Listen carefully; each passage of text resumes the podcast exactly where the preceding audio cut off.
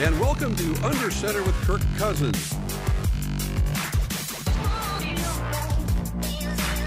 Cousins from under center, straight drop. It's another deep shot. Center of the field, caught on the run. 20, 15, 10, touchdown. And welcome to Under Center with Kirk Cousins, presented by Fleet Farm. And Mark Rosen along with Kirk Cousins for Under Center. And Kirk, I'm, i assume it was a much more serene Sunday night. You've talked often of uh, you know being a little on edge on Sunday nights after some of these losses, but uh, not just the plane ride home, but the just being back at home after finally breaking into the W column. It's absolutely right, and it's it's been several months since we've had a win in the NFL. You know, going back to the 2019 season, so. Uh, to get that feeling again where you're on the plane home and you can just kind of sit there and enjoy the moment and uh, take it in. It's a great feeling. You know, wins in the NFL are difficult. They take a, a great week of preparation, a, a, great game for you know the three hours you're playing, and um, and when it all comes together and you get a win, uh, it is a thrill and uh, you enjoy it. So Sunday night was outstanding, and um, and now we move forward. You said a great week of uh, preparation. Uh, take us through this highly unusual week that you just went through because TCO Performance Center was shut down to everyone on Tuesday and Wednesday. Tuesday, a very important day for the coaching staff. Wednesday, a really important day for all the players. Uh, how, how did those uh, uh, adjustments? What were they? What they like to make as as you tried to get ready to play in, in Texas? Well, first of all, so grateful now looking back a week, uh, seeing that nobody really tested positive to you know that was the concern was that there could be an outbreak and now the game being played is is up in the air uh, and even beyond that could be up in the air. So we were kind of holding our breath throughout the week about you know is the virus going to show up? And the fact that it it hasn't uh, is is a really positive thing. And then in addition we just kind of went back to the virtual mode that we had taken on in the off season. The coaches game planned uh, you know virtually on Tuesday, and I'd have to credit our our video staff for the uh, the IT things they did to make sure that everyone could communicate with each other and meet virtually. And then um, we got our game plan as normal on Wednesday. We went over our game plan meetings, although they were virtual, felt very normal. And then the only thing we didn't do was hit the practice field. Uh, other than that, you know, two to two and a half hour window you normally have on a Wednesday, much of the rest of the day felt the same. And as a result, when we showed up on Thursday, uh, we we had our game plan and, and we just needed to go out in the field and, and put it into action. But uh, we had to grab a little more time on Friday and Saturday to get caught up, and by Sunday, uh, we had really gone through all the normal paces. Speaking of testing, given what the Tennessee Titans just went through and uh, we're not quite sure when they're going to play again. Uh, has that uh, the protocols changed within the Vikings, like of the other teams? Are they testing you more? Are they testing you on game days? Has anything changed in the wake of what happened with Tennessee? Well, certainly this past week it was different. Um, once the news broke that the Titans had tested positive, uh, a few players had, then it was uh, we had to modify. So we needed to do the testing where the results come back immediately as opposed to waiting 24 hours. So we couldn't enter the building on uh, Thursday, Friday, or Saturday until we were completely cleared from that test. So we would test, go sit in our car, wait for anywhere from 20 to 45 minutes, and then once we got the okay that uh, we didn't test positive, we were allowed to go into the building and have a normal work day. And then uh, the day of the game, which actually we had not been testing on the day of the game, just to be able to focus on on the task at hand. Uh, obviously, in our unique situation, we were uh, tested on on game day. Um, I believe twice, if I remember correctly, once at the hotel and then again at the at the stadium. So there was increased testing. Uh, it wasn't very uh, intrusive. Uh, you know, we were able to just kind of do it quickly as we were on our normal routine. And and I believe now, you know, Monday or Tuesday coming away from the game, I believe we we feel that uh, if if we haven't had the positive test by now from the Titans game then uh, then we're probably in the clear. So we were kind of holding our breath until early this week, and if we can make it through that, we felt it was uh, you know we were able to move ahead and get back to normal. Yeah, the obstacles will be in front of you no matter uh, how you look at it. And it's up to you. as you mentioned, up to each individual to make sure they're doing their due diligence. Let's let's segue into the game itself. A very exciting one, 31-23. Uh, you have definitely settled into finding uh, as many ways as possible to simplify things, get the ball in the hands of Dalvin Cook, Justin Jefferson, and of course Adam Thielen. Yeah, I think you just said it. Uh, you know, and some of that's just play calling. You know, I, I run the plays that are called, and if it's a handoff to Dalvin, it's a handoff to Dalvin, and he showed again on Sunday why he's uh, an All-Pro running back um, and why he's one of the best players on our football team. So we just need to keep giving him opportunities because uh, he proves us right, and and not only in the run game but in the pass game. You know, it was great to see him get a, a screen uh, for us that, that got us a big first down in the red zone, and um, you know Justin and Adam.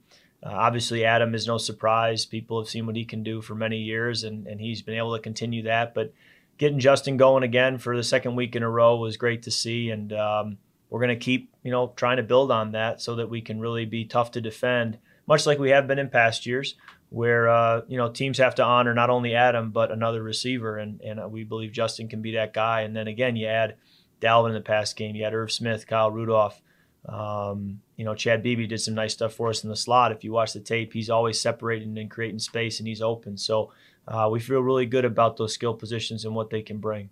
Kirk, you mentioned using Dalvin as a receiver on the screen pass. When you call that play, you know you're going to really irritate some defensive lineman that's rushing like crazy at you, and you, in all likelihood, are going to end up on your back. So you sometimes uh, pay the price for making that play work because you have to hang on to the ball as long as possible till Dalvin clears, right? Yeah, every, every screen is a little different, and, and the looks you get can can you know make for a different look on the screen. You know, depending on the coverage of the blitz. And uh, I believe they brought an interior blitz there, which made it tough on our line to know whether to take the D lineman or the blitzing linebacker. And at some point, they're bringing more than we have to block. So uh, I just know I got to retreat. You try to feel the rush, but not stare at the rush. Uh, keep your eyes downfield and then uh, make sure you dump it to Dalvin at the last second. And so that's what we were able to do. Got the ball out of my hands and and then certainly went to the ground. You know, as long as I'm not going to the ground too often, the hits won't add up. But uh, it's funny because our linemen at times when when I'm holding onto the ball too long and they know that it's getting close, I'll hear them yell my name, Kirk. You know, kind of like look out. And uh, that was one of those. I heard somebody just scream my name, Kirk. So I knew it was time to get rid of the ball before anything worse happened. As you uh, eventually took that 17 to three, one of the key plays, the fourth and one, a called Kirk Cousins run play were you uh, surprised they made that? They called your number on that because you, there was no doubt you were taking it and, and heading for that sticks at that point. Yeah, that's a unique play that uh, we carry, you know, and and we got the right look, and and so when you have the right look, you just trust your teammates to make their blocks. You know, when you only need to get a yard or two, I feel I feel pretty confident that if it's well blocked, I can get that. Uh, and you know, I would have loved to have been able to tiptoe down the sideline and get a lot more, but uh, that was all I could do, and I was just so glad we converted because then we were able to, you know, stay on the field and have a chance at a touchdown. Kirk, how stunned was the Vikings sideline uh, when Harrison Smith was ejected late in the first half? What did you take a look at it on the scoreboard? Did they show it the helmet the helmet hit? I know Mike Zimmer obviously wasn't happy with the ejection. He didn't mind the penalty because that could really have had a deflating effect on your football team. Yeah, it's a great question, and uh, we've kind of lived this through the years playing pro football of, of players getting uh, you know flagged for the hits and and they're trying to protect quarterbacks they're trying to protect receivers they're trying to remind players to, to play as safe as possible. I think it's really really difficult for harrison in that moment. He's leading with his shoulder not his head which is what he's taught to do coached to do encouraged to do. And then you know whenever a receiver changes his elevation drops his head it's it's difficult in the moment for a safety to know that. And so if you set your target at his midsection and then suddenly that becomes his head, there's not a lot you can do. You're you're helpless at that point. You just know you need to make the tackle. And so I think in that situation, Harrison's only option is to is to not make a play, is to just stand there and trust that one of his teammates is going to make the tackle, make the play, because at that point uh, he doesn't know you know where he can hit the guy safely uh, to avoid a fine and, and still make the play. And I think you understand. I think Zimmer understands. You you, you take the penalty, you, you, you take the hit, but uh, you know targeting has become a, a, big word in college football. But it's not like you have two or three safeties like college football teams have. You, you get, every team gets pretty thin back there. So in order to throw someone out of the game, it, it to, to me it seems like it's really got to be an intentional, you know, two three yard jump into the guy's head. That, that that didn't seem to be the case with Harrison. Yeah, I didn't even realize that was possible. I, I, hate to acknowledge ignorance there, but I didn't realize that a player could be ejected like I that for a simple yeah. hit. And uh, Um, I don't know that the punishment really fit the crime there, if there even was a crime. And uh, um, like you said, you know, the 15 yard penalty is just kind of become a normal thing in the league that, that, that, you know, Coach Zimmer said you, you have to take and move on. But to eject a player, not only does that hurt our team, but I also think of Harrison. I mean, as, and as Coach Zimmer said yesterday, uh, he, he's so far from being a dirty player. It certainly wasn't a dirty play. He's just playing the game full speed, and and things happen. Uh, you know, you hate that to reflect on a guy as he has to walk off the field and you know kind of have that image of a player being ejected. It, it just does, didn't sit right with me, but hopefully the you know the league can look at it and get it tightened down. We'll be right back with more on Under Center with Kirk Cousins, presented by Fleet Farm. From camo and cat food to tools and tires, you'll find it all at Fleet Farm, your one stop shop. Fleet Farm is the proud sponsor of Under Center. The Voyage delivers unprecedented access to fans who will be able to get inside the office of Coach Mike Zimmer and have an insider's look and listen during his talks with the team. Viewers also hear directly from current Vikings who will be writing outcomes of games through their play on the field. Watch bi weekly during the NFL season on the Vikings digital and social channels, including Vikings.com, the Vikings mobile app, Vikings Now the team's connected TV app, YouTube, Facebook, and Twitter. Watch today and find out more at Vikings.com slash voyage. Well, the game had to go on, and Houston did cut the lead to 17 16. And what I'd like you to do right now is maybe break down the key drive, what I thought of the game afterwards. You had a first and 10 in your 25. Uh, Dalvin Cook started out with a 13 yard run, again, establishing the run, which was so successful, avoiding those third and long situations in particular. Absolutely. Uh, when we're able to be in third and manageable, we really have been balanced whether we run it or throw it. And uh, I think that keeps defenses honest. I think it says a lot about our run game, a lot about our offensive line and their ability to get us a first down conversion on a third and three to four. But, uh, uh you know, we certainly stayed balanced and certainly ran the football game long. And uh, that was really the foundation from which that drive or the rest of the game was built upon. When you start to add the play action and the bootlegs and uh, and the other throws. Well, you did take a sack on second down. You did have one third and long. It was third and 10 in the 38. Maybe uh, you were from the shotgun. One of the biggest plays of this young season 23 yards to Justin Jefferson, your, your so called 50 50 ball. That this is where the trust that you can see that you've had you have right now with the uh, the rookie wide receiver just to go up and get it. Third and 10 from the Vikings 38. Cousins back to pass, loops one right, caught Jefferson, great catch at the Texans 40 in double coverage. Big boy with a 23 yard grab and a Minnesota Vikings first down. Oh, what a great what a great play. It was he's covered by Lonnie Johnson Jr., the second year guy to Kentucky. And Cousins puts that ball right over his shoulder. What an impressive catch by Justin Jefferson, Paul. Coming back over the top, jumping up, going to get it. What a his catch radius. We heard about that when he was in college, and we're starting to see it now in the NFL. Just a terrific play. Yeah, the Texans brought a, a, a nice blitz on that play. Didn't have a lot of time, and so uh, between the coverage and the pressure we were getting, uh, he had to be the throw. And um, like you said, he did a tremendous job on a 50-50 ball, making sure that it stayed with us. And um, you know, you you know in man coverage in the NFL, windows are going to be tight. You know, very rarely are DBs giving up a lot of space in man coverage, and so uh, you make the tight throw, but you also have to have a receiver who can make the tight catch, and he did it on that play. And uh, you know, that's one of those moments you look back on the game where if you have to punt there, momentum starts to slip, but if you can convert, get a nice gain, you know, it really does kind of change the the complexion of the game at that point when he kept the foot on the, on the pedal as well, because the next play was a 19 yard pass to Kyle Rudolph. We're not used to seeing necessarily Rudolph catching balls in that situation, maybe more in the red zone. Uh, but I know you feel so much confidence. Every time you throw the ball to Kyle, it's like throwing into a, a bunch of pillows. He doesn't doesn't drop a ball.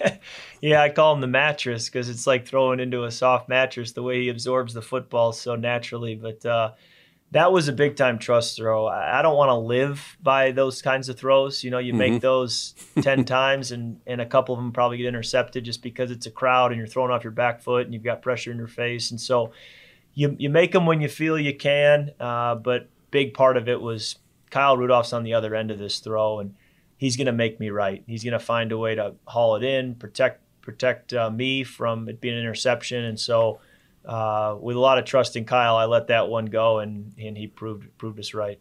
And then Dalvin followed up with six tough yards, doing a lot on his own, then nine more yards on the left side. So you had a first and goal on the nine. I think the assumption was you're going to just keep pounding the ball and giving it to Dalvin and let it uh, let me hit the end zone. But first down, uh, describe the play action to, to Adam Thielen. He broke in the middle of the field. The, the defensive back was grabbing his jersey, and six points for Minnesota. First and goal, Vikings from the nine. I formation behind Cousins. Play action straight in the pocket to the end zone. Touchdown! Flag on the play. Thielen brought it in. Nine yard score. And the Vikings lead 23 16, pending infraction. I assume it's going to be a holding call on Bradley Roby as Thielen came underneath. What a beautiful, uh, a beautiful play action, and that's what the, that's what Dalvin Cook does for this offense, Paul. When the defense and the underneath coverage has to honor the run, which they do, the play fake and dump it in behind him. Yeah, we got a nice fake. Alex did a great job on the fake, being able to sell run and then uh, stay in protection. And uh, the safety went with Justin on his route, so Justin was essentially doubled. And uh, when Justin got doubled, that meant that Adam was singled. And so uh, I felt Adam was the throw and just needed to drive the football to a place where he could make the play. Uh, couldn't believe he was able to bring it in with only one hand. Uh, was glad the ref saw that there might have been holding, but didn't need the call. Adam made the play, and um, you know it, it, was a great feeling to hit that and uh, be able to pull away a little bit and and start to create yeah. some breathing room. Well, you could sense that uh, Deshaun Watson and Houston uh, were going to try to take advantage of the loss of Harrison Smith, and they did attack, uh, which led us to the fourth quarter and a, a third and six on the 31. Uh, you guys talked about it after the game. I know Justin Jefferson had kind of a good chuckle about it. You talked about it as well. The back shoulder toss and catch to, to, to, Justin for 25 yards. I know you've been around a lot of receivers. What what opens your eyes, Kirk, about just four games into the season about this young man? Uh, I keep going. I sound like a broken record. I keep going back to the fact that he's a natural wide receiver, and I think catching a back shoulder ball like he did yesterday is just another example of that. When you can run looking back at the quarterback, maintain your speed so that you're threatening a, a DB vertically, and then can react to a mm-hmm. throw that's you know off target, if you will, like a back shoulder throw, where you have to adjust to flip your hips, flip your eyes, your hands, and make that play it's just not easy to do. There's there's very few receivers out there who can be a threat vertically and be a threat to adjust on a back shoulder, especially when we hadn't talked about it. I was just doing that in the moment off of instinct, uh, and he then sees the ball and is playing off of instinct, and um, it was it was fun. You know, it's it's a thrill when you can do something like that off off uh, instinct, and you're both on the same page. Yeah, part of uh, part of that trust factor uh, going forward would be that Justin, because of his body control, would know how to even the throw is behind you, behind him a little bit, that he could come back and potentially draw a pass interference penalty. Because some guys are really good at, at selling that to the official, and, and and I don't know what that relationship is like and and how you get that going. But is that something you work on at practice as well? Yeah, I mean, you're always trying to be crafty and play the game within the game, and and know you know every adjustment you can make. And certainly, you know, if a ball is if if the defensive back is between you and the football, uh, you know, we even saw it in the Super Bowl. There was an enormous pass interference call on an underthrown ball that the receiver fights back for, fights through the defensive back, and as a result, it appears like it's pass interference. It was really just an underthrown ball, but it was pass interference then, and that's a spot foul and move the chains. So there's all those things that vets can do and, and young players can learn to do, and it it uh, ends up being you know those small details that can make a big difference. Well, after that back shoulder reception by Justin, you kept uh, going at Adam with the passing game. You uh, roll out, 26 yard pass to Adam Thielen, and uh, he's got a lot of spring in his step after having a very frustrating year last year. Well, it was great to get the edge. Uh, you know, was able to attack the line of scrimmage, which then gave me the chance to kind of survey my options. I had Irv in the flat for a possible completion. I had a crossing route coming, and and then I had Adam on the corner, and I still had the ability to run. So when you when you get the edge like that on a bootleg, and you have three eligible receivers plus the threat to run, it's kind of like a fast break in basketball, and you're just looking for your best pass. And uh, I tried to let the play develop so I could find that best option, and it proved to be Adam. But um, you know, when you look back, really since 2018, I remember when I got here, Adam's been so consistently productive week in and week out. And if you remove the six or so games that he missed last year with the hamstring, I mean, it's been week in and week out. You know, he's been very, very productive. And so I think that says a lot about him as a player and, and the way he's been able to, you know, give our offense juice for a long time. After Dalvin Cook ran 15 yards, he fell on the ball, kind of knocked the wind out of him, had to take himself out of the game. And but you got a guy named Alexander Mattison, and then just blew open the offensive line, went in for the score to make it 31 to 16, and that's a nice uh, security blanket they have in the backfield. First and goal, Vikings handoff Alexander Mattison up the middle, touchdown. Touchdown, Minnesota Vikings. No Cook, no problem. It's Mattison's first touchdown this season, and it's 30 to 16, Minnesota. Yeah, I think the Vikings have finally broken the spirit of this front end and, and of the front end, is, and especially you take a look at Brian O'Neill taking J.J. Watt and just crumbling them to the ground. So a nice block up front. The offensive linemen have done their job. Dalvin Cook has been amazing all day, especially one-on-one and breaking tackles. I think Mattison's the guy that's going to have to finish the rest of this game, though. Yeah, as good as Dalvin is, and he's the real deal. When you can bring Alex in as a compliment and you know, you can run the ball with him, you can throw the ball to him, you can ask him to pass protect. It really helps our offense still operate on all cylinders and and you don't want Dalvin leaving the game to become a tell or a tip to the defense as to what's coming next. And I think Alex's versatility and how dynamic he is as a runner really gives us the ability to just keep going. And I don't think defenses can, you know, get too much of a tell with Dalvin out of the game. And I, I, think that's a big help to us. And Alex is just a hard worker, great teammate. He's on the details. And so I love seeing him get touches and get a touchdown like he did because he's he's deserving of that kind of success. Yet the game was far from over. Uh, you mentioned afterwards as well that maybe you left one on the field. It was a third and six, a go route to Adam Thielen. Just missed him. Looked like he had maybe a step, half step on him, and that would have definitely finished Houston, but it helped open the door for them to come back and, and almost turn this game into overtime. Yeah, I, I missed uh, two throws that really bothered me in the game. One was an out route to Justin on a third down that uh, made our field goal, you know, nearly impossible to hit. Um, if we can convert that throw to Justin, you know, now we're in better field goal range. We likely have a first down, and who knows what we could do from there. And that was in the third quarter, and then certainly in the fourth quarter, as you mentioned. Um, you know that go ball was was just a tad short and uh, could have ended the game. You know, when once you get down there, we would have had at least a field goal, uh, if not more, and and could have run the clock down where it would have been difficult for the Texans to come back. So I was. You know, it was almost that bittersweet feeling coming off the field after the game where you you were thrilled we had won, but you were frustrated that you had, to ask the defense to get that stop when I felt like we could have just kept it in our hands and and uh, made the play at the end.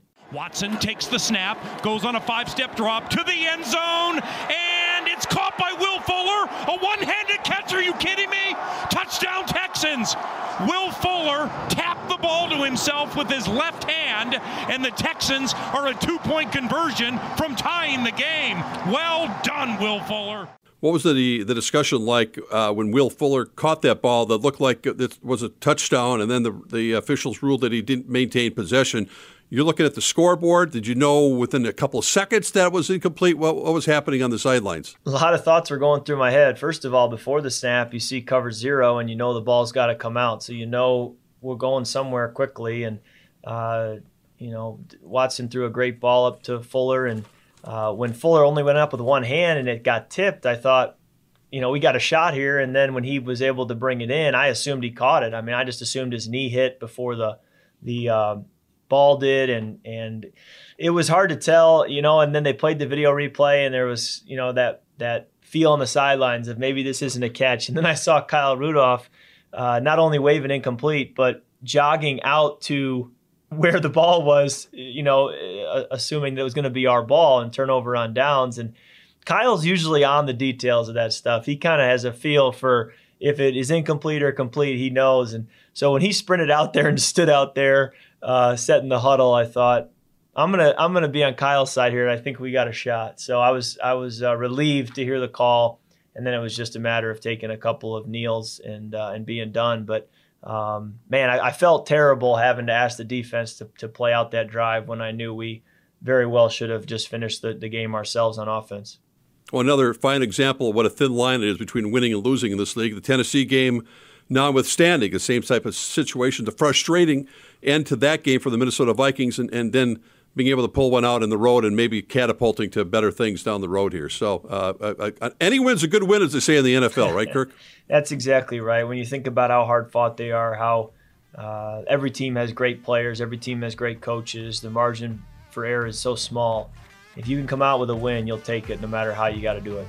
And we'll be right back with our Vikings guest of the week, defensive end Yannick Ngakoue, right here in Under Center with Kirk Cousins, presented by Fleet Farm. Subscribe to the official YouTube channel of the Minnesota Vikings to get all the latest video content from the Vikings Entertainment Network. Watch segments from TV shows such as Vikings Game Plan and Vikings Connected. Catch original digital programming like The Voyage and Vikings Postgame Live. Hear from players and coaches, plus more. Visit Vikings.com slash YouTube to subscribe today.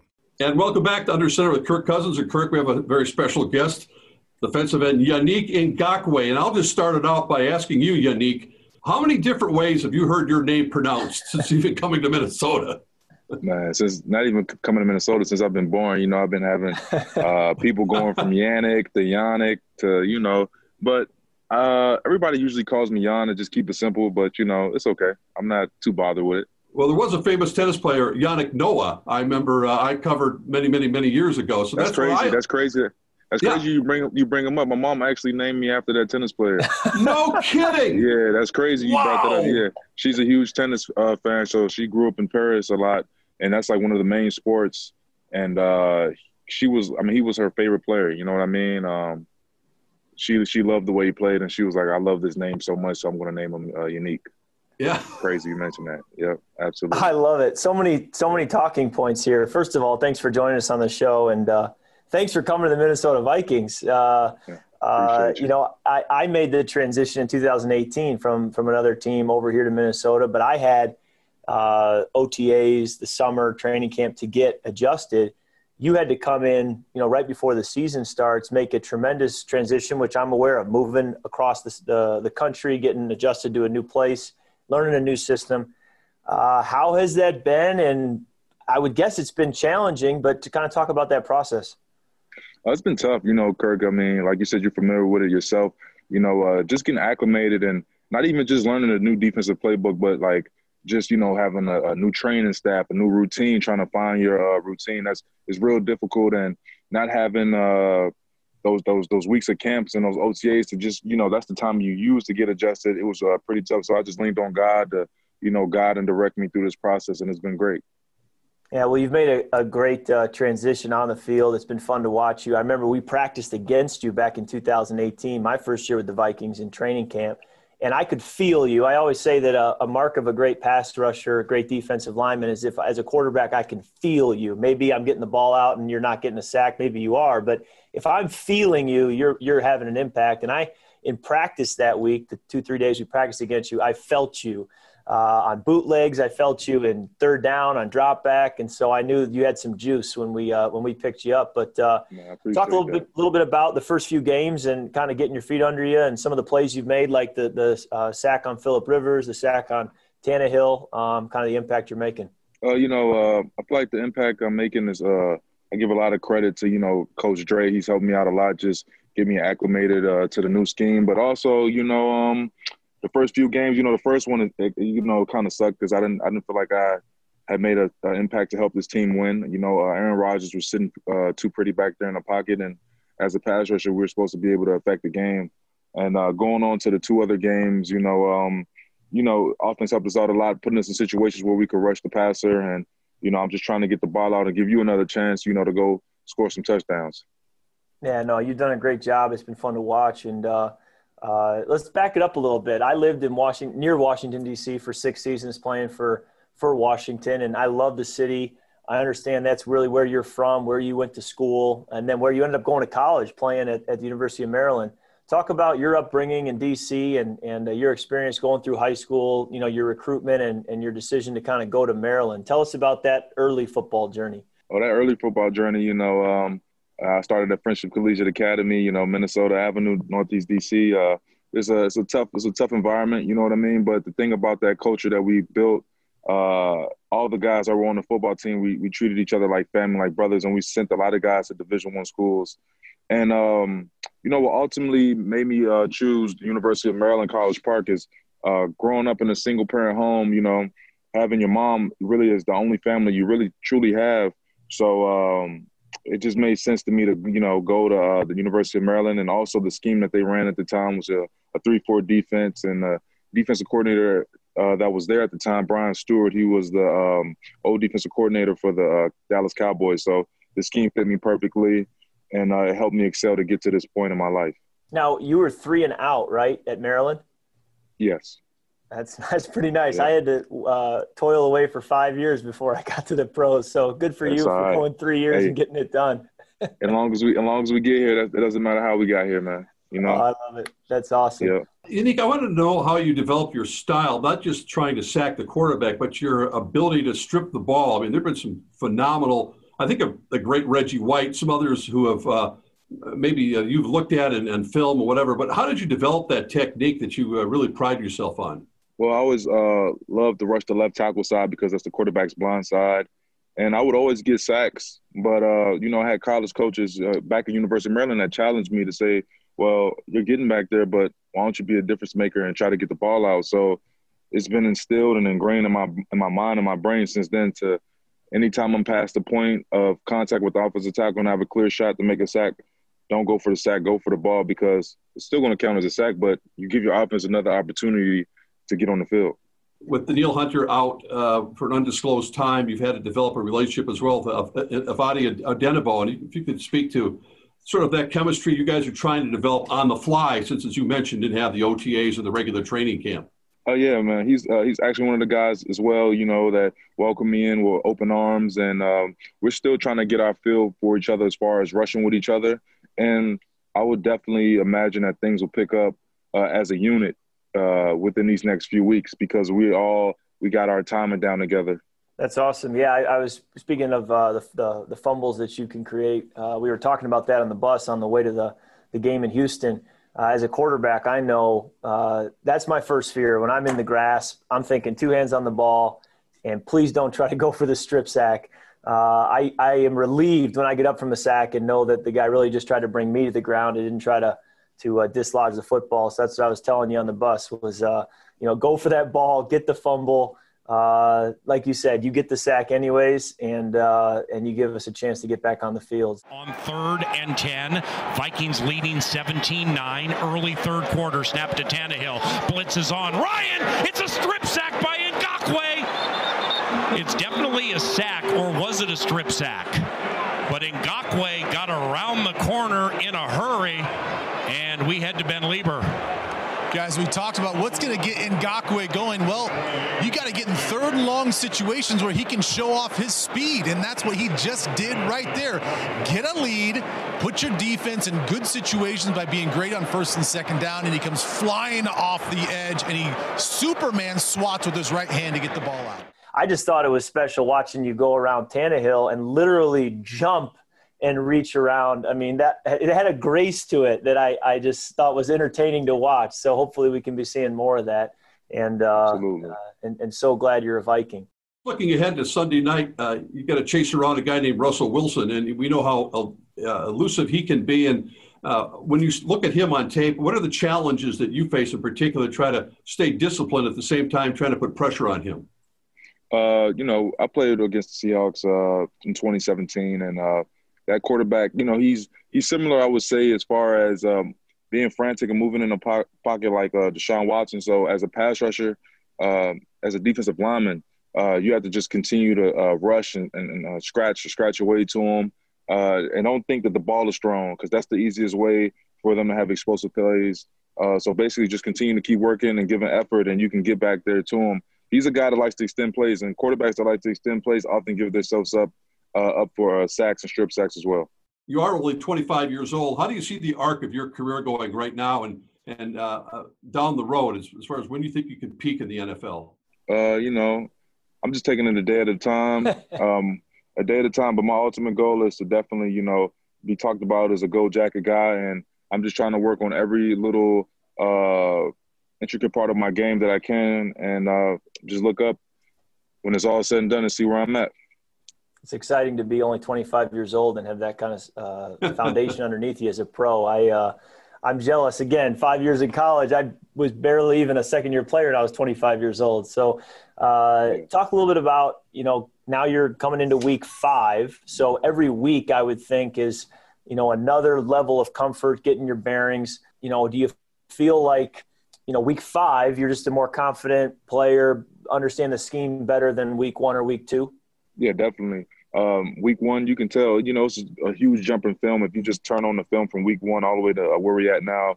And I would truly imagine that um, definitely by this week, you know, it should be an even bigger jump than this last game that we had, not just individually, but as a team.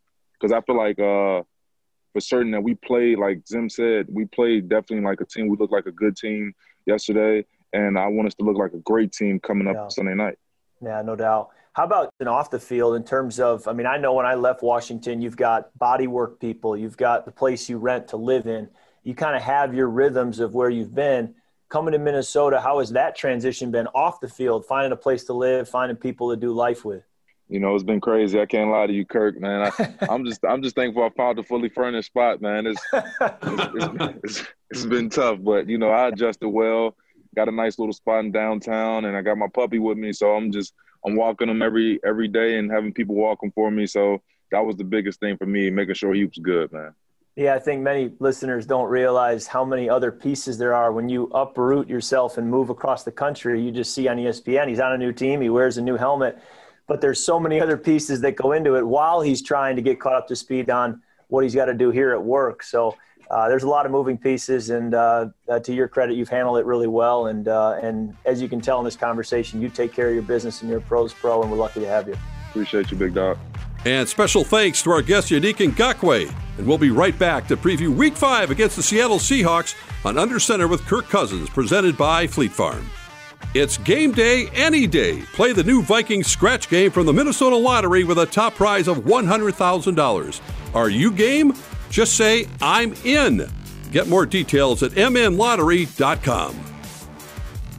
Mark Rosen back with Kirk Cousins. Time to turn the page and, and, and look towards Seattle this week. The 4 0 Seattle Seahawks, Kirk. And uh, I guess more than anything, you're just looking for a normal week after what happened last week in terms of preparation. Yeah, and we're ready for curveballs. Uh, you know, 2020, you're kind of expecting a curveball. So, um, we'll get back to work. Uh, you know, head out to Seattle on Saturday, and uh, we played there at night. I think each of the last two years, so that'll make it three years in a row now. And um, you know, the third time needs to be a charm. So it's a good football team. Obviously, they've uh, got a lot of core players who have been there for almost a decade, and uh, they have a certain brand of football that they play, and they do it well. And um, you know, we're excited for the opportunity to go up against them and, and at their place and, and look to get, get look to get a win. Well, the one big difference, uh, at least from a, an aesthetic standpoint, they won't have to worry about the so-called 12th man. There, there won't be fans in the stands. And I, we always hear that that makes it the loudest stadium in the NFL. Is it that much